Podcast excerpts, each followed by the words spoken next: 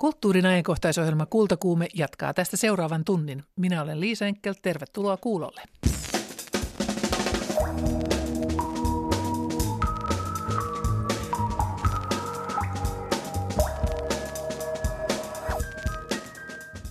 Kultakuumeessa puhutaan tänään Suomessa ilmestyvien kirjojen myyntiluvuista, Matti Iäksen ohjaamista elokuvista, joka tänään, jotka tänään avautuvat kaikille katsojille areenassa, ja kuvataiteesta puhutaan useamman näyttelyn myötä.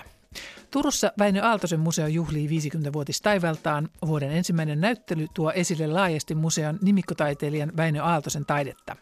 Museon studiotilassa pääsee vuorostaan uppoutumaan Touko Laaksosen eli Tommo Finlandin elämään.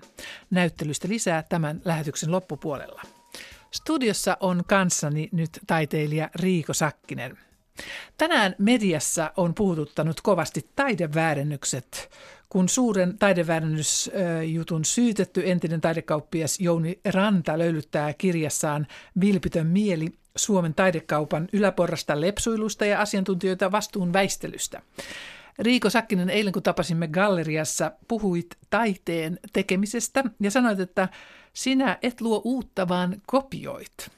Miten kuvailisit eroa väärentämisen ja kopioinnin välillä? Väärentäminen liittyy kai tietenkin taideteokseen. Taideteos väärennetään ja mä taas kopioin todellisuutta. Eli mähän olen realistinen taiteilija, mä näytän, mä näytän maailman juuri sellaisena kuin se on. Kiitos kuvataiteen tekemisestä ja Riiko Sakkesen kanssa uusista näyttelyistä jatkamme aivan kohta. Tänään on selvinnyt, miten kirjojen myynti Suomessa sujuu. Seppo Puttonen, joka olet seurannut vuosia myynnin muutoksia, olet tässä nyt kanssani toisen pöydän toisella puolella ja olit aamupäivällä Kirjakauppaliiton ja Suomen kustannusyhdistyksen järjestämässä tiedotustilaisuudessa. Mitä mielenkiintoista siellä selvisi? No mennään kohta tarkemmin noihin lukuihin, mutta siis täytyy heti sanoa alkuun, että tämähän ei ole koko Suomessa myytävän kirjan tilasto, koska kustannusyhdistyksen osuus markkinoista on noin 70 prossaa.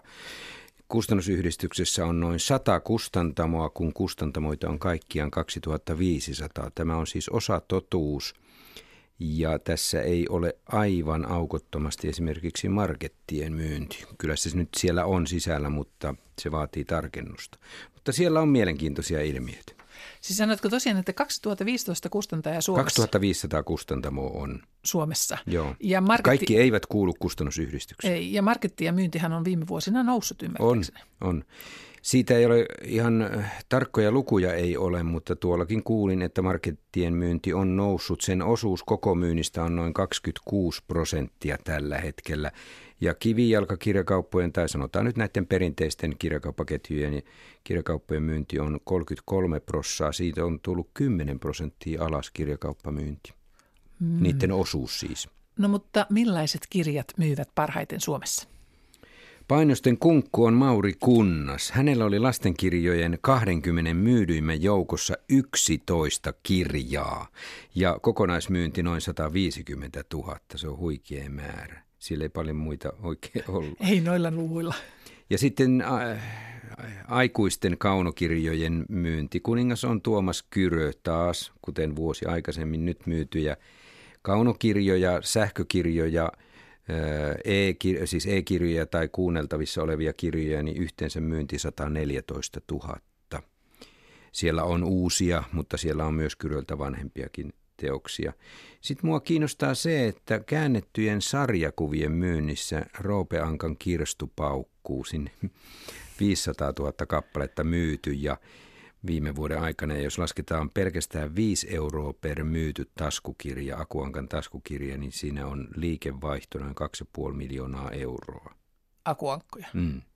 Huhhuh. Nousua ei ole, se on ollut yhtä vahvaa aiemminkin, mutta siellä on ollut muutamia muita nimiä joukossa. Mutta yksi minua ilahdutti tässä, tässä vuositilastoinnissa, mitä olen tehnyt todella aika lailla pitkältä ajalta, niin aiempina vuosina 20 myydyimmän kirjan kokonaismyyntimäärä on laskenut. Se on, ollut, se on pudonnut 60 000 kappaletta vuosi vuodelta. Ja enää ei pitkään aikaan ole kukaan kirjailija yltänyt sadan tuhannen myyntiin. Niin nyt yllättäen näiden 20 kirjan kokonaismyynti oli 76, 76 000 kappaletta enemmän kuin vuosi aikaisemmin. Että, että se käännös on nyt täysin päinvastainen. Eli kotimainen kaunokirjallisuus vetää hyvin, ulkomainen käännöskirjallisuus laski miinus 7 prosenttia. Ja luin just äh, hetki sitten niin tätä pohjoismaista myöskin, että tämä on niin kuin pohjoismainen ilmiö myöskin, että on muualla pohjoismaissa tapahtunut aivan samanlaista kehitystä. Tuolla puhuttiin siitä, että pohjoismainen kaunokirjallisuus menee, että siinä on nyt jokin buumi, että se menee, mutta sitten amerikkalainen, eurooppalainen, muu eurooppalainen ehkä kärsii tästä. Kirjalallahan tapahtuu aivan mahdottomia muutoksia. Tässä uutisissa oli muutama päivä sitten, että kuinka suuremmat kustantamat syövät pienet. Miten käy keskisuurten kustantamaan? Suomessa on aika hyvin toimeentulivia keskisuuria, Minerva, Ateena, Teos nyt on keskisuuri tai jo suuri, ne pärjäävät hyvin. Suurista Otava pärjää hyvin, Gummerus pärjää hyvin, mutta kun nämä ovat pienenevät markkinat, nytkin kokonaismyynti sillä tavalla keikkuu, että se on miinus kolme kaikki kirjat yhteensä, siis tieto-oppi ja kaunokirjat, niin, niin kun myynti vähenee ja eurot vähenee, niin raha täytyy ottaa jollain tavalla markkinoita. Mä ennustan, että tämä suuren, suurten kustantamojen ö, halu ostaa pieniä pois markkinoilta lisääntyy entisestään, kun Nämä numerot minulle ainakin osoittavat, että kustannusyhdistyksen ulkopuolinen myynti on lisääntynyt. Ja, ja, ja kustannusyhdistykseen kun ei kuulu kaikkia, ja nämä pienet ovat nyt herkullisia ostokohteita. Että veikkaanpa, että sieltä on tulossa tänä vuonna joitakin mielenkiintoisia uutisia. Niin tuossa puhuit sähkökirjoista, niin niiden myyntihän on joka vuosi noussut, vaikka ei mitenkään huikeasti, niin nyt tässä oli uutisissa myöskin tästä, että, että tulee lakimuutoksia ja ehkä tuo 20 prosentin, 22 prosentin alvi tippuu pienempiin lukemiin. Mitä ajattelet, miten käy sähkökirjamyyntien? Siellä on huimat kasvuprosentit joka vuosi, viime vuosina ollut, johtuen siitä, että se lähtökohta on ollut niin pieni, että muutoksetkin näyttävät isoilta, mutta kokonaismyyntimäärä on vielä melko pientä. Tosin kyllä siellä myydyin sähkökirja viime vuonna Watsonin Kun suljen silmäni Basar-kustantamolla, niin myi yli 9000. Siellä on muuten 1, 2, 3, 4 Basar-kustantamon sähkökirjaa kärjessä, että se on aika mukava luku jo yli 9000. Tässä on kova nousu, kun ne on ollut tuhannen, kahden tuhannen paikkeilla pääsääntöisesti ne myynnit. Ja Mutta tos... ovathan ne kaukana 55 000 kappaleen myynnistä, kun puhutaan äh, muista äh, siis kovakantisista kirjoista. Kyllä se voi olla, että se ei ihan äkkiä vaikuta tämä alvin pudotus, koska edelleenkin tämä teknisten laitteiden kirjavuus sotkee markkinoita, että se luku mukavuus ei ole vielä kunnollinen kaikissa. Kirjoja julkaistaan ja myydään Suomessa vuosittain aika hillitön määrä. Seppo Puttonen, ymmärrätkö, mikä innostaa suomalaiset edelleen lukemaan ja rakastamaan kirjoja? Mm, toivottavasti meidän koulu, koska se on hyvä pohja sille, että ihmiset lukee ja toivottavasti vanhemmat, jotka lukevat lapsille Nimikkeiden määrä on edelleenkin hirveän suuri Suomessa. Niitä julkaistaan paljon. Se on pikkasen tippunut tai vuosittain vaihdellut riippuen vähän, että mitä lasten nuorten kirjaa, aikuiskaunoa vai mitä katsoo. Kyllä tuollakin mm, ääneen sanottiin, että nimikemäärä vielä on isohko, että kyllä mä uskon, että siinä olisi pientä painetta karsia nimikettä. Tämä tämän kertainen tilasto on vähän ristiriitainen sillä tavalla, että se osoittaa, että ihmisten ostamishalu on pirstaloitunut vähän laajemmalle kuin aikaisemmin, mutta sitten toisaalta nämä markettien kirjavalikoimat ovat huomattavasti suppeammat kuin kirjakaupoissa. Ja se taas toisaalta kaventaa sitä, mikä menee kaupaksi. Tämä on vähän vaikea analysoitava tämä tilasto. Kun kirjoja ja nimikkeitä julkaistaan niin paljon, niin ää, olet seurannut kirjamaailmaa pitkään, niin mitä tapahtuu suomen kielelle? Pysyykö suomen kieli yhtä kirkkaana ja soljuvana? Dekkariseura on ollut huolestaan erityisesti dekkarikirjojen suomen kielestä. Kyllä sitä puhetta on kuullut myös kaunokirjallisuuden puolesta, että, että tuossa on tehty paljon uusia käännössopimuksia ja ulkomaalaisten kirjojen käännöksistä on puhuttu, että ne eivät ole ehkä ihan sitä luokkaa, mitä kokeneet kääntäjät ovat tottuneet tekemään. Sinne on tullut nuoria kääntäjiä, jotka tekevät sen hyvin edullisesti, jos sanoisi näin diplomaattisesti. Puhuit tuosta käännöskirjallisuudesta ja yksi myyntisuosikki viime vuonna on ollut Harry Potter ja kirottu lapsi. Miten selität Harry Potterin jatkuvan suosion? Mm, se onkin vaikea sanoa mm, omista niin nu- nuorista lapsista päätellen. He tykästyivät tarinaan ja sarjaan, kokonaisuuteen, hyvin hahmoihin, fantasiamaailmaan ja näin. En osaa selittää sitä sen paremmin kyllä, mutta tuota, kun näitä lukuja katsoo, niin plus 8 prosenttia lasten nuorten kirjan myynnin lisäys, niin se selittyy valitettavasti vain Harry Potter-kirjan tulolla. Että se, Joka oli yli 100 000. Joo, kyllä. Se on vaan näin. Kiitos Seppo Puttonen näistä arvioista.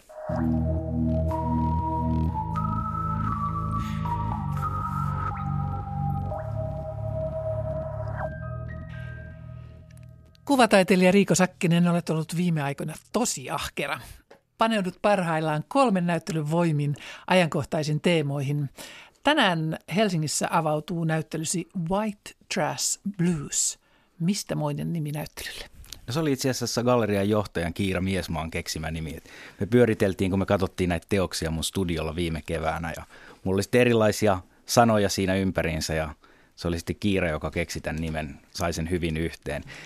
Eli tämä on oikeastaan vähän niin kuin nimikkoteos, joka meillä on kutsukortissakin. Siinä on semmoinen vaaleetukkainen, kiltin näköinen poika, joka on muistaakseni jostain Lidlin eh, karkkipussista, menee siinä koiran kanssa.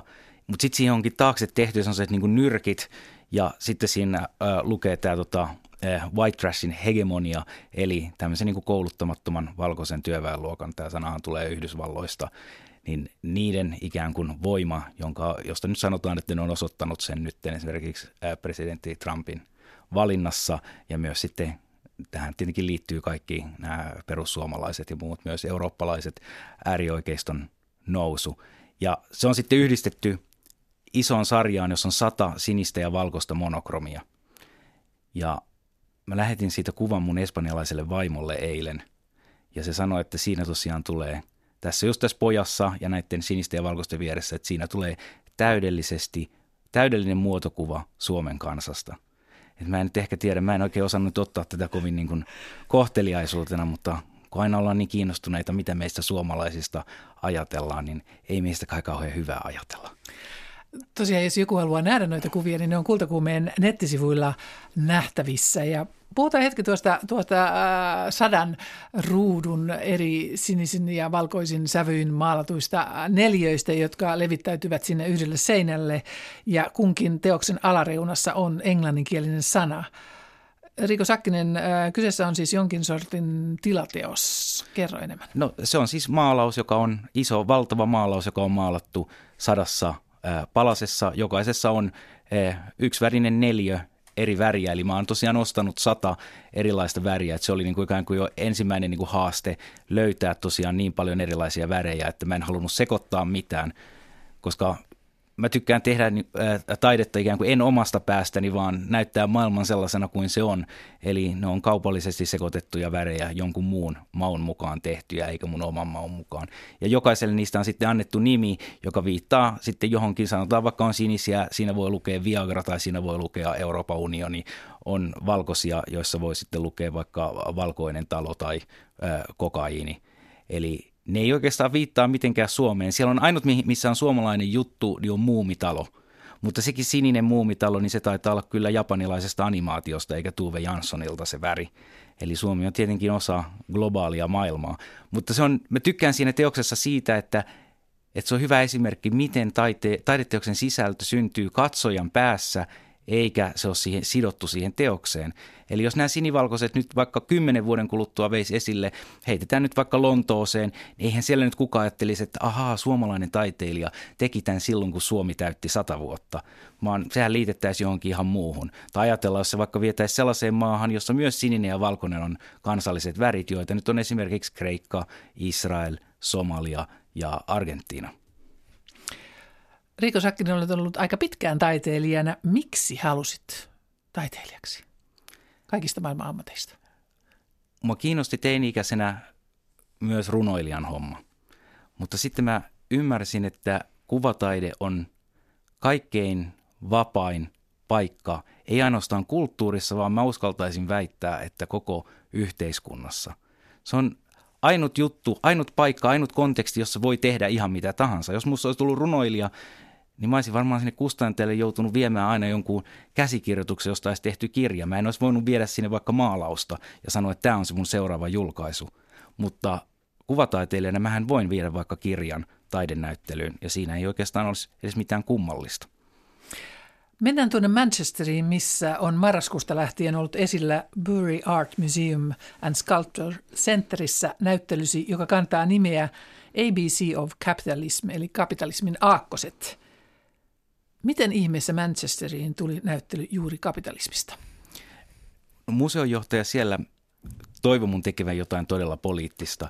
Ja Manchester on tietenkin niin herkullinen paikka. Se on yksi kapitalismin syntypaikkoja – ja se on myös se paikka, jossa Karl Marx kirjoitti pääomaa, eli, e, eli ikään kuin jotenkin ei voinut välttää, välttää tätä kapitalismia. Ja mä lähdin sitten pohtimaan sitä juttua, että miten mä halusin kapitalismia käsitellä, niin mun tytär, se opiskelee Espanjassa, mutta se on aika samanlaista ainakin sitten tuolla Briteissä, mitä mä nyt myös tutkin. Eli mun tytär on 11-vuotias ja just sen ikäisenä opiskellaan niin kuin ensimmäisen kerran kaikkia näitä yhteiskunnan rakenteita koulussa. Mutta mun tyttären koulukirjoissa – ei mainita kertaakaan sanaa kapitalismi. Eli kapitalismi on se, määrittelee niin kuin hyvin paljon meidän yhteiskuntaa, ei pelkästään taloutta, vaan myös politiikkaa. Mun näkökulmasta se on kaikkein totalitaristisen järjestelmä, jota, joka on koskaan ollut olemassa, koska totalitarismihan määritellään niin, että se on yhteiskuntajärjestys, joka ulottaa valtansa kaikille meidän elämän osa-alueille. Ja eihän kapitalismissa ole – mitään niin kuin henkilökohtaista, ei edes niin kuin rakkaus tai seksi ole niin kuin sellaista, mihin markkinat, myyminen ja kaupallisuus ei, ei iskisi. Mutta tätä kapitalismin sanaa tosiaan ei käytetä ja mun näkökulmasta se on tietenkin niin, että koska mä en kannata kapitalismia, eli että valtaa pitävät ikään kuin piilottaa sen, koska jos ei lapset tunne sitä tai kansa ei tunne sitä tai tunnista sitä, niin sitä vastaan on mahdoton kapinoida – mutta sitten mä sain käsiini e, yhdysvaltalaisen Karl Hessin kirjoittaman kirjan Capitalism for Kids, kapitalismia lapsille. Ja siinä tämä niin oikeistoliberaali kirjoittaja voivottelee ihan samaa, että miksei koulussa opeteta kapitalismia. Eli sen näkökulmasta tietenkin, miten voit pärjätä yhteiskunnassa, jos et ymmärrä, miten se toimii. Eli summa summarum, et voi pärjätä, mutta et voi myöskään kapinoida, jos et ymmärrä, miten se toimii. Ja siksi mä halusin sitten tehdä sinne sellaisen ikään kuin kapitalismin koulun. Eli me järjestettiin sinne äh, ihan normaali brittiläinen luokkahuone, jossa sitten tietenkin joitain juttuja korvattiin ikään kuin kapitalismin. Mä, mä, mä, tota, mä tutkin näitä brittiläisiä luokkahuoneita ja siellä on aika paljon propagandaa, mutta sehän, se on yleensä nationalistista propagandaa, mitä siellä on. Eli että tehdään selväksi, että, että Iso-Britannia on maailman hienoin maa ja niillä on parhaat arvot. Eli mä nyt vaihdoin ne sitten kapitalismiin, mutta, mutta ihan normaalit tuolit ja ja taulut ja mitä nyt te luokkahuoneessa on. Ja sitten me palkattiin sinne ihan oikea ä, alasteen opettaja pitämään tunteja lapsille, jossa se kertoo sitten kapitalismista, niin kuin siitä ikään kuin kerrottaisiin koulussa, jos se olisi oikea oppiaine. Sanoit tuossa, että kapitalismin ideologina sinä kiinnostaa. Olet erässä elämänvaiheessa ollut Espanjan kommunistisen puolueen jäsen ja osallistunut jopa paikallisvaaleihin, mutta petyit ja erosit puolueesta ja jätit puoluepolitiikan.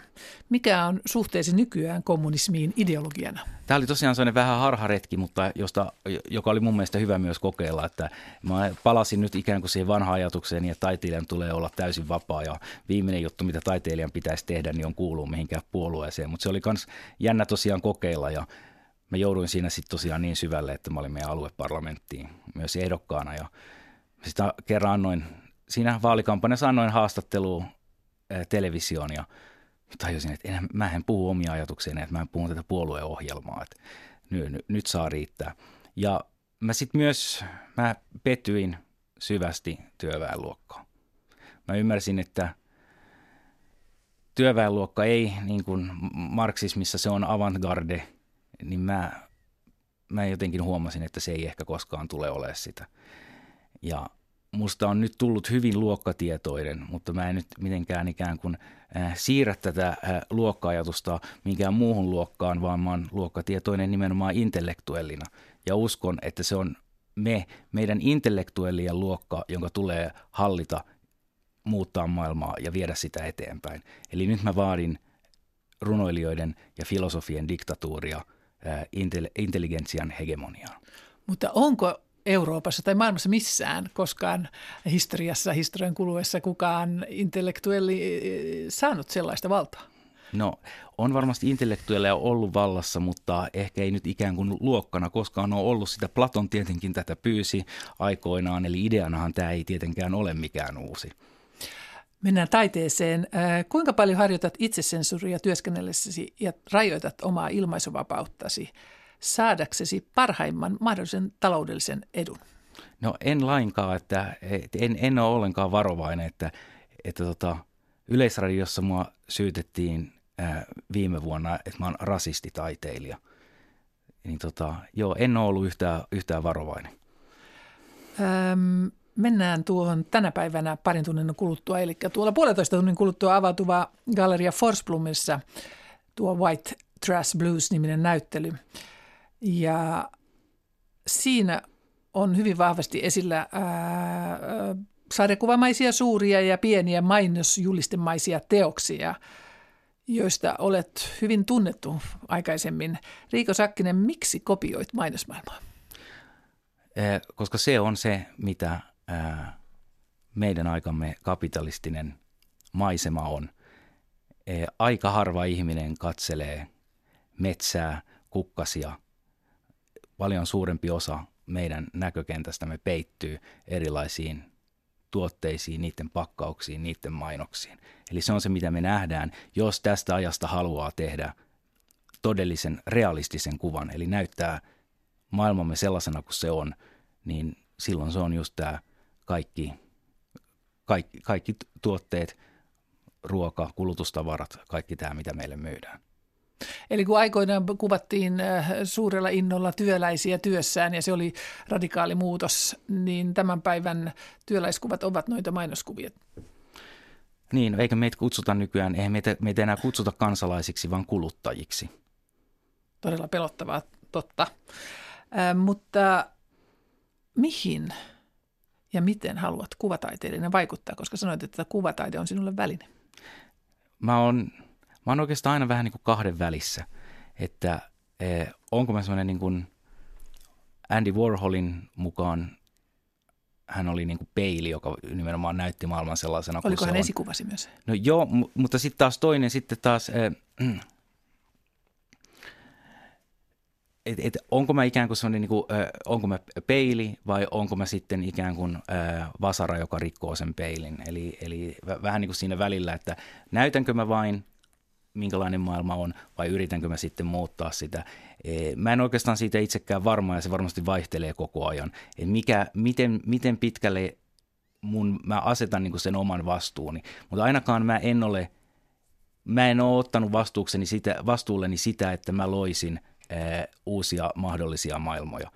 Eli sen, sen mä jätän suosiolla filosofeille.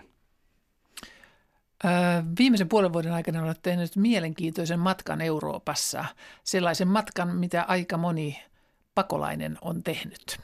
Helmikuussa nimittäin avautuu Taidemuseo Jöstässä näyttely, jossa paneudutaan Euroopan rajoihin ja pakolaiskriisiin.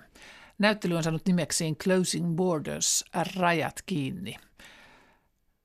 Tuossa valmistautuessa tuon näyttelyyn matkasit yhdessä kuraattori Pauli Sivosen kanssa Euroopan tulevien pakolaisten kulkureittiä – Millainen Eurooppa avautui Riiko Sakkisille tuon matkan aikana?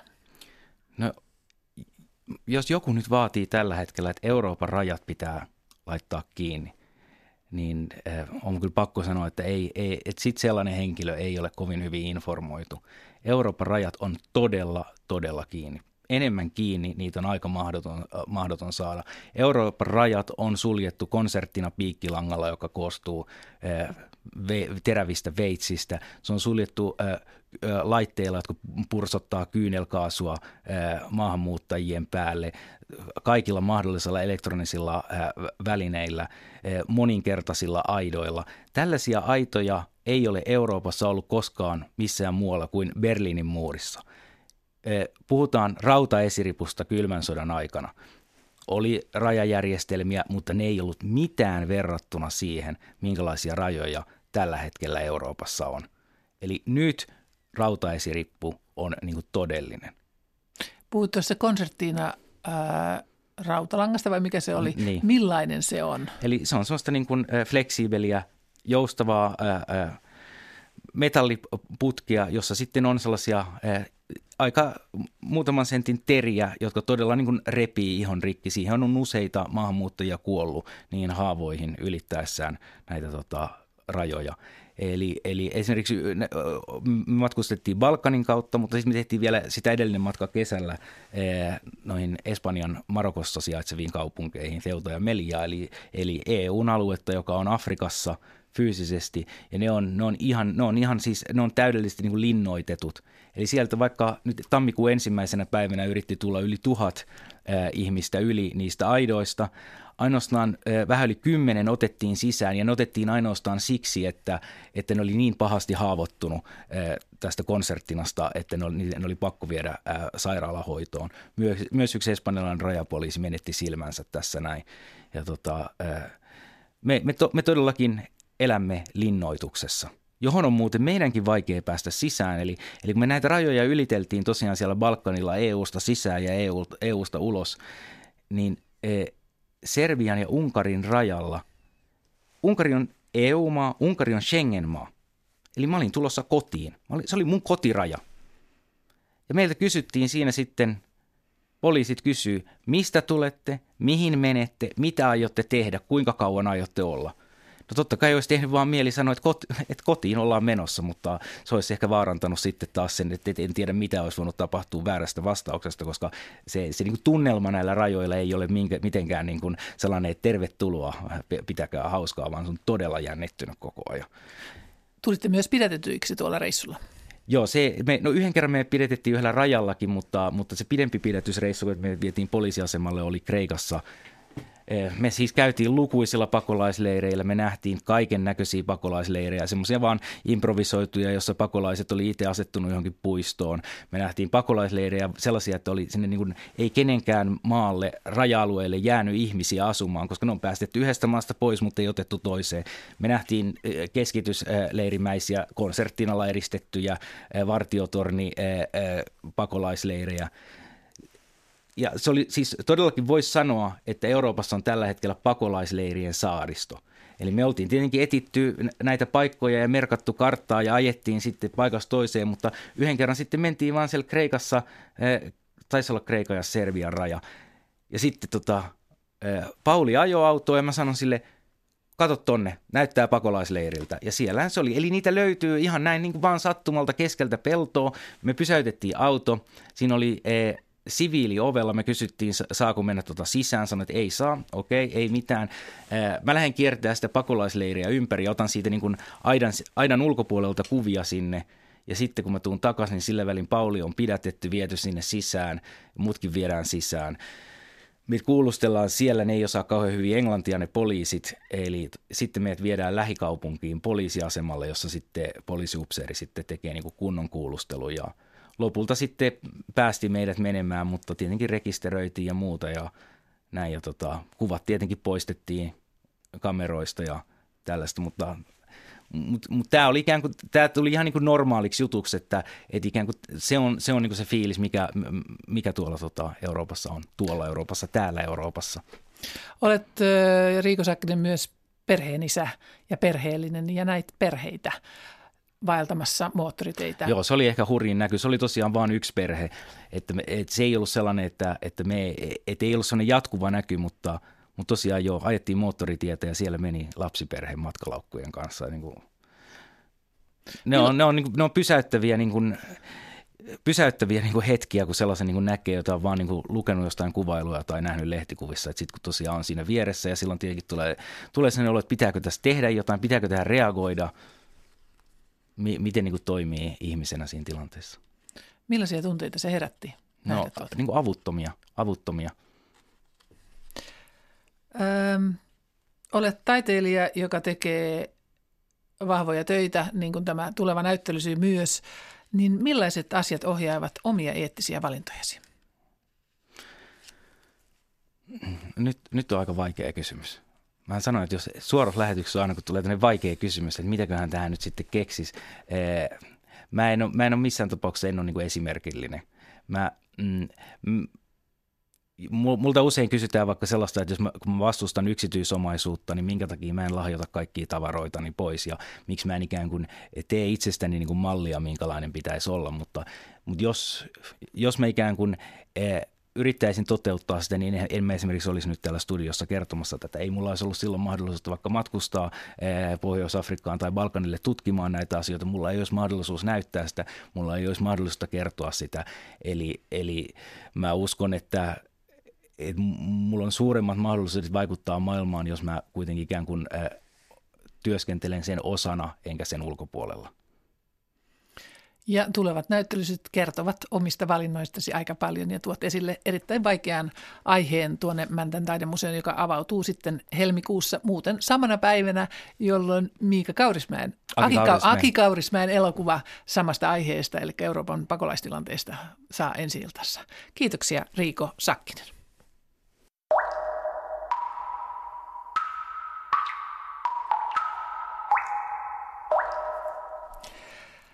Yksi Yleisradion itseoikeutetusta mestareista on pian eläkkeelle jäävä ohjaaja Matti Iäs.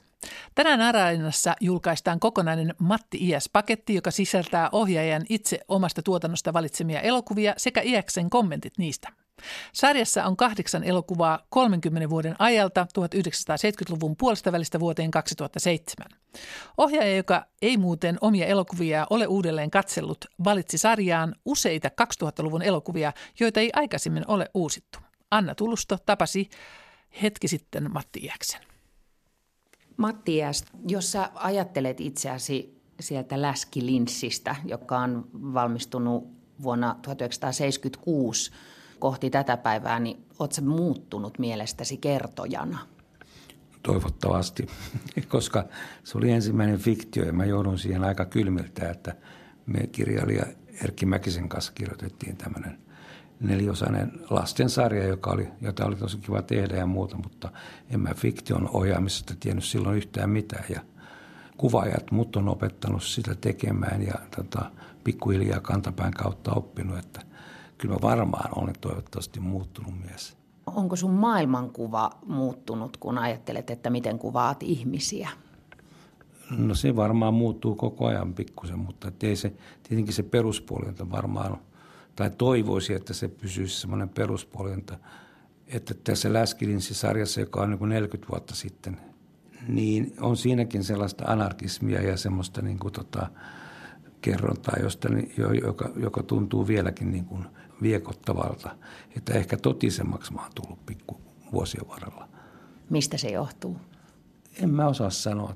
Ei ole mitään niin kuin ulkoisia asioita, että, että ei sellaisia asioita, että, jotka niin kuin – elämässä olisi jotain kokenut kovia ja muuta, mutta tietenkin jotenkin semmoinen, tota, eihän tämä nyt hirveän hyvältä näytä tämä maailma, maailma silleen, että lu, luultiin, että 60-70-luvulla, että tässä tapahtuisi jotakin niin kuin isoja asioita ja niihin niin kuin tapahtuukin hyviä asioita paljon, mutta nyt tuntuu, että koko ajan vaan pakitetaan ja pakitetaan ja, ja joka toinen sana on raha ja, ja tota, se on vähän tylsää ohjaat kuunnelmasarjaa täällä Yleisradiossa töissä täällä. Tuleeko siinä esille tämä nykymaailman henki?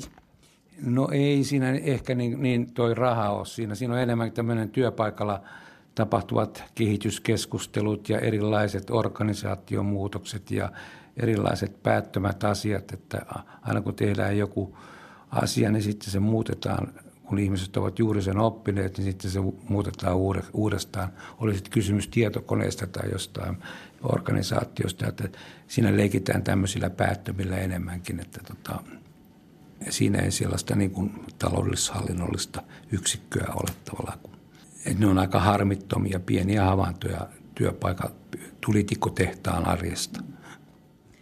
Vuoden alussa tuli myös Rakkaus- ja lakisarja. Miten rakkaudesta keksii kuvattavaa vuosi toisensa jälkeen?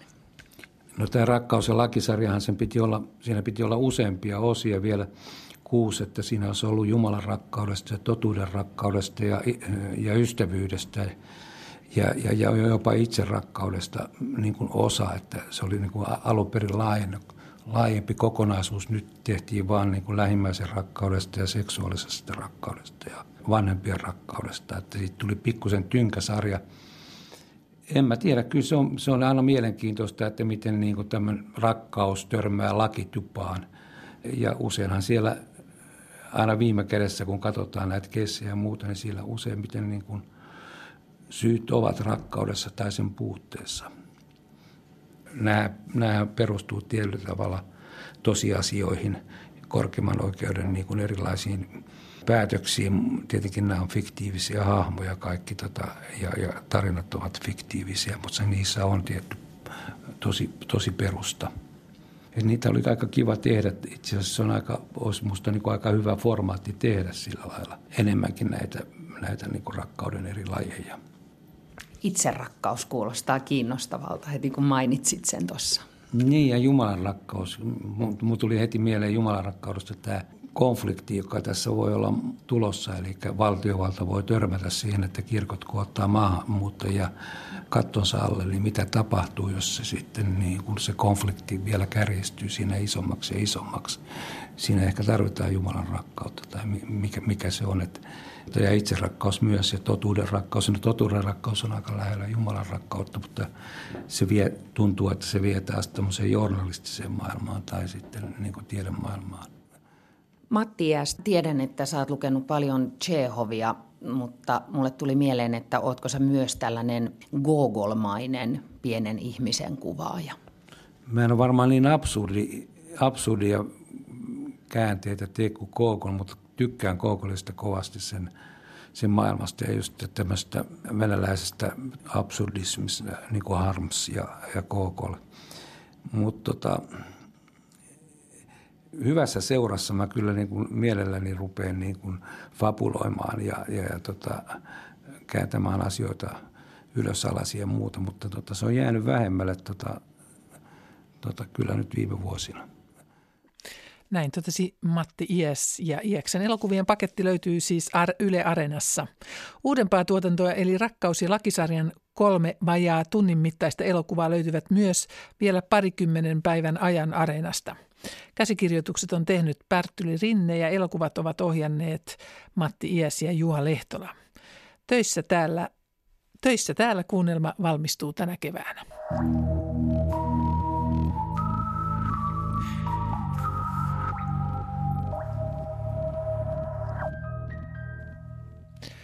Turussa Väinö Aaltosen museossa avautuu huomenna yleisölle kaksi näyttelyä.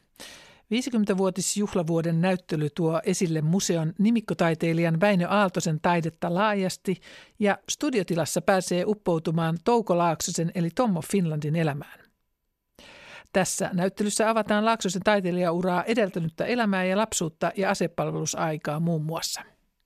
Turun museokeskuksen tutkija Jonni Salaluoman mukaan Väinö Aaltonen taiteilijana näyttäytyy nyt hieman erilaisella tavalla kuin aikaisemmin on totuttu. Saloluoman tapasi Petra Ristola. Kun astutaan sisälle Väinö Aaltosen museoon, ensimmäisenä silmiin ottaa tämä valaistu, hieno, pieni kultalilja patsas metrin korkuinen tuolla jotenkin niin kuin avaa näyttelyyn tulijan katseet sitten, että okei, Väinö Aaltosen museo 50-vuotisjuhlavuosi ja nimikkotaiteilijan suurnäyttely. Kuraattori Jonni Saloluoma, minkälainen näyttely tänne on saatu aikaiseksi? Me olemme etsineet uudenlaisia tapoja esittää ja katsoa Väinö Aaltosen teoksia. Näitähän on nähty aika paljon vuosien varrella, mutta tämä ripustus on erilainen. Me olemme tehneet erilaisia yhdistelmiä ja, ja ää, eri, erilaisia näkökulmia tuomme tähän kansallistaiteilijan myyttiin.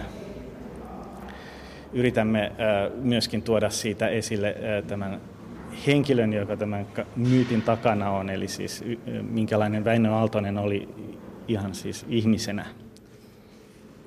No minkälainen hän oli ihmisenä?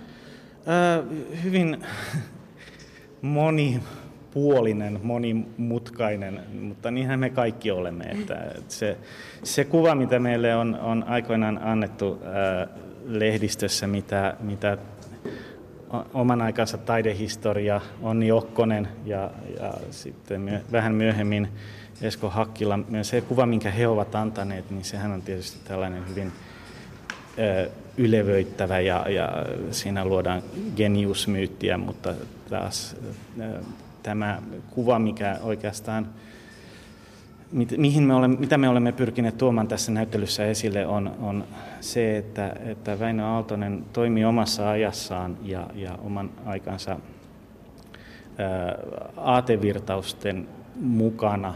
Hän oli hyvin joustava ja pystyi sen vuoksi myöskin niin kuin luovimaan suomalaisessa taidekentässä tehokkaasti. Hän sai korkean aseman suomalaisessa taidekentässä oikeastaan juuri sen avulla, että hän, hän oli joustava oikeastaan kaiken suhteen. Tämä Väinö Aaltonen ja itsenäisyyden vuosisata täällä Turun Väinö Aaltosen museossa lupaa, että näyttely peilaa Suomen itsenäisyyden aikaa Väinö Aaltosen taiteen kautta. Täällä on totta kai esillä veistoksia mutta myös maalauksia, grafiikkaa, piirroksia ja luonnoksia. Mm-hmm. Ja ehkä todella mielenkiintoinen on tämä Eduskuntatalon istuntosalin alkuperäinen kullattu veistossarja, joka sitten on viimeistä kertaa täällä nyt esillä tällä erää. Kyllä, ja pysyvästi. Niitä mm. ei enää nähdä täällä tämän jälkeen. Että tämä on viimeinen tilaisuus nähdä ne ää, Turussa viimeinen tilaisuus nähdä ne tältä etäisyydeltä. Suurin osa suomalaisista tämän jälkeen tulevat näkemään ne televisiosta tai eduskuntatalon lehteriltä. Valittu kahdensa, runsaan 200 hengen edustajistot näkevät, he näkevät sitten lähempää. Mutta näin läheltä sitä ei näe kukaan, koska nyt niitä pääsee ihan alle metrin päähän tulevaisuudessa, kun teokset ovat palanneet eduskuntataloon, lähimpänä istuu eduskunnan puhemies. No minkälaisin mielin kuraattori Jonni Saloluoma nyt sitten Väinö Aaltosen museon näistä luopuu? Tietenkin se on aina sääli, että, että, että niitä ei enää täällä nähdä, mutta toisaalta ää, nämä teokset on tehty eduskuntataloon. Ne kuuluvat sinne ja se on näille teoksille oikeastaan eduksi. Se on taiteen etu ja uskon, että se on myöskin eduskuntatalon arkkitehtuurin etu, että, että se eduskuntatalon istuntosali palautetaan sellaiseksi näiden vestoksen avulla kuin mitä se on suunniteltu. Totta kai kun Väinö Aaltosesta on kysymys, niin Paavo Nurmen patsaskin tuossa sitten heti näyttelyn alussa tulee esille ja on täällä esillä. Se on tuossa tervehtimässä heti äh, näyttelyn tulijoita. Ja sitten meillä on täällä myöskin tuollaisia pikkupaavoja, joita olemme saaneet lainaksi yksityisiltä taiteenomistajilta. Meillä on myöskin itsellämme, koko, Turun kaupungin kokoelmissa on myöskin yksi tuollainen pikkupaavo. Ne juoksevat täällä tuon alkuperäisen, ihan ensimmäisen Paavo Nurmen patsaan kanssa. Hyvillä mielin ilmeisesti Väinö Aaltosen museon 50-vuotisjuhlavuosi käynnistyy. Kyllä, kyllä. Olemme erittäin innoissamme tästä näyttelystä ja toivomme, että, että myös yleisö löytää tämän näyttelyn. Susanna Luoto Väinö Aaltosen museossa avautuu nyt Touko Laaksosen näyttely. Täällä nyt sitten ainakin saa pintaa syvemmältä siitä, että minkälainen ihminen Touko Laaksonen oli kaiken kaikkiaan. Niin Touko Laaksonen eli Tomo Finland. Niin. Ja näyttely on nimeltään musiikista ja miehistä, Hän oli kaksi hänen suurta rakkauttaan. Ää, musiikki noin oikeastaan e, ensin opintojen ja työn puolesta, vaikkakin tämä piirtäminen jatkui ihan siis hyvin varhaisista vuosista asti ja ihan elämän loppuun saakka, mutta tuota, hän toimi siis muusikkona kuitenkin aika pitkään ja, ja tota, että hänen niin kuin, urallaan tai elämässään on niin paljon mielenkiintoista, paitsi tietenkin tämä Tomo Finland äh, huomattava kansainvälinen ura, mutta äh, myös sellaisia asioita, joita ei niin kuin, ole tuotu hänestä esiin aikaisemmin, tai, tai jos on tuotu, niin, niin ne on aina jotenkin jäänyt sivuun. Ja musta koko hänen elämänsä on ollut vain äh, joka puolelta fasinoiva, tämän fasinoivan niin kuin lahjakkuuden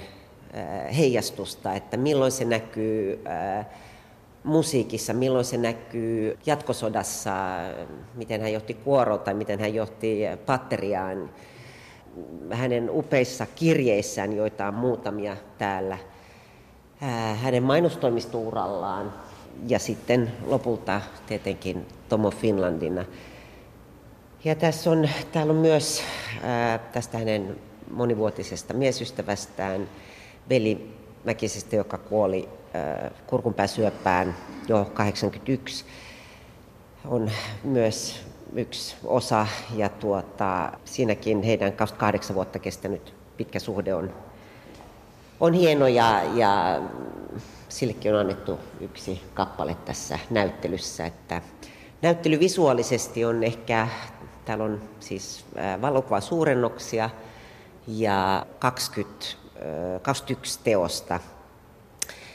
Ja näiden tekstipaneeleiden välillä kun ja sitten teostekstien välillä, kun pysähtelee ja lukee rauhallisesti, tutustuu, niin ehkä saa sitten käsityksen Touko Laaksosen Tomo Finlandin monipuolisuudesta.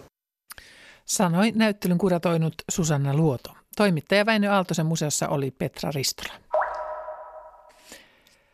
Kultakuumeen Toinin ja Eivorin päivän lähetys alkaa olla finaalissa. Huomenna Kultakuumeessa keskustellaan elokuvatuottamisen liittyvistä unelmista ja realiteeteista. Studiossa Anna Tuluston kanssa ovat kymmenen vuotta omia tuotantoyhtiöitään pyörittäneet Riina Hyytiä ja Mark Lvov. He ovat kokemusten mukaan, äh, kokemustensa kautta oppineet, millaisia asioita pitää ottaa huomioon, jotta homman saa pyörimään. Haastattelussa myös tuore elokuvasäätiön toimitusjohtaja Lasse Saarinen. Huomenna Savoiteatterissa saa ensi esitys nimeltä Tango Alakulo. Se ei ole konsertti, vaikka siinä musiikkia onkin, ei tanssiesitys, vaikka siinä tanssijoita onkin, eikä teatteriesitys, vaikka siinä on ohjaaja ja puvustaja. Ympäri Eurooppaa tulevien tekijöiden tarkoitus on ollut kertoa satavuotiaasta Suomesta uudella tavalla. Huomenna siis tango alakulosta ja kultakuume kiittää tästä päivästä oikein kulttuurillia iltapäivän jatkoa.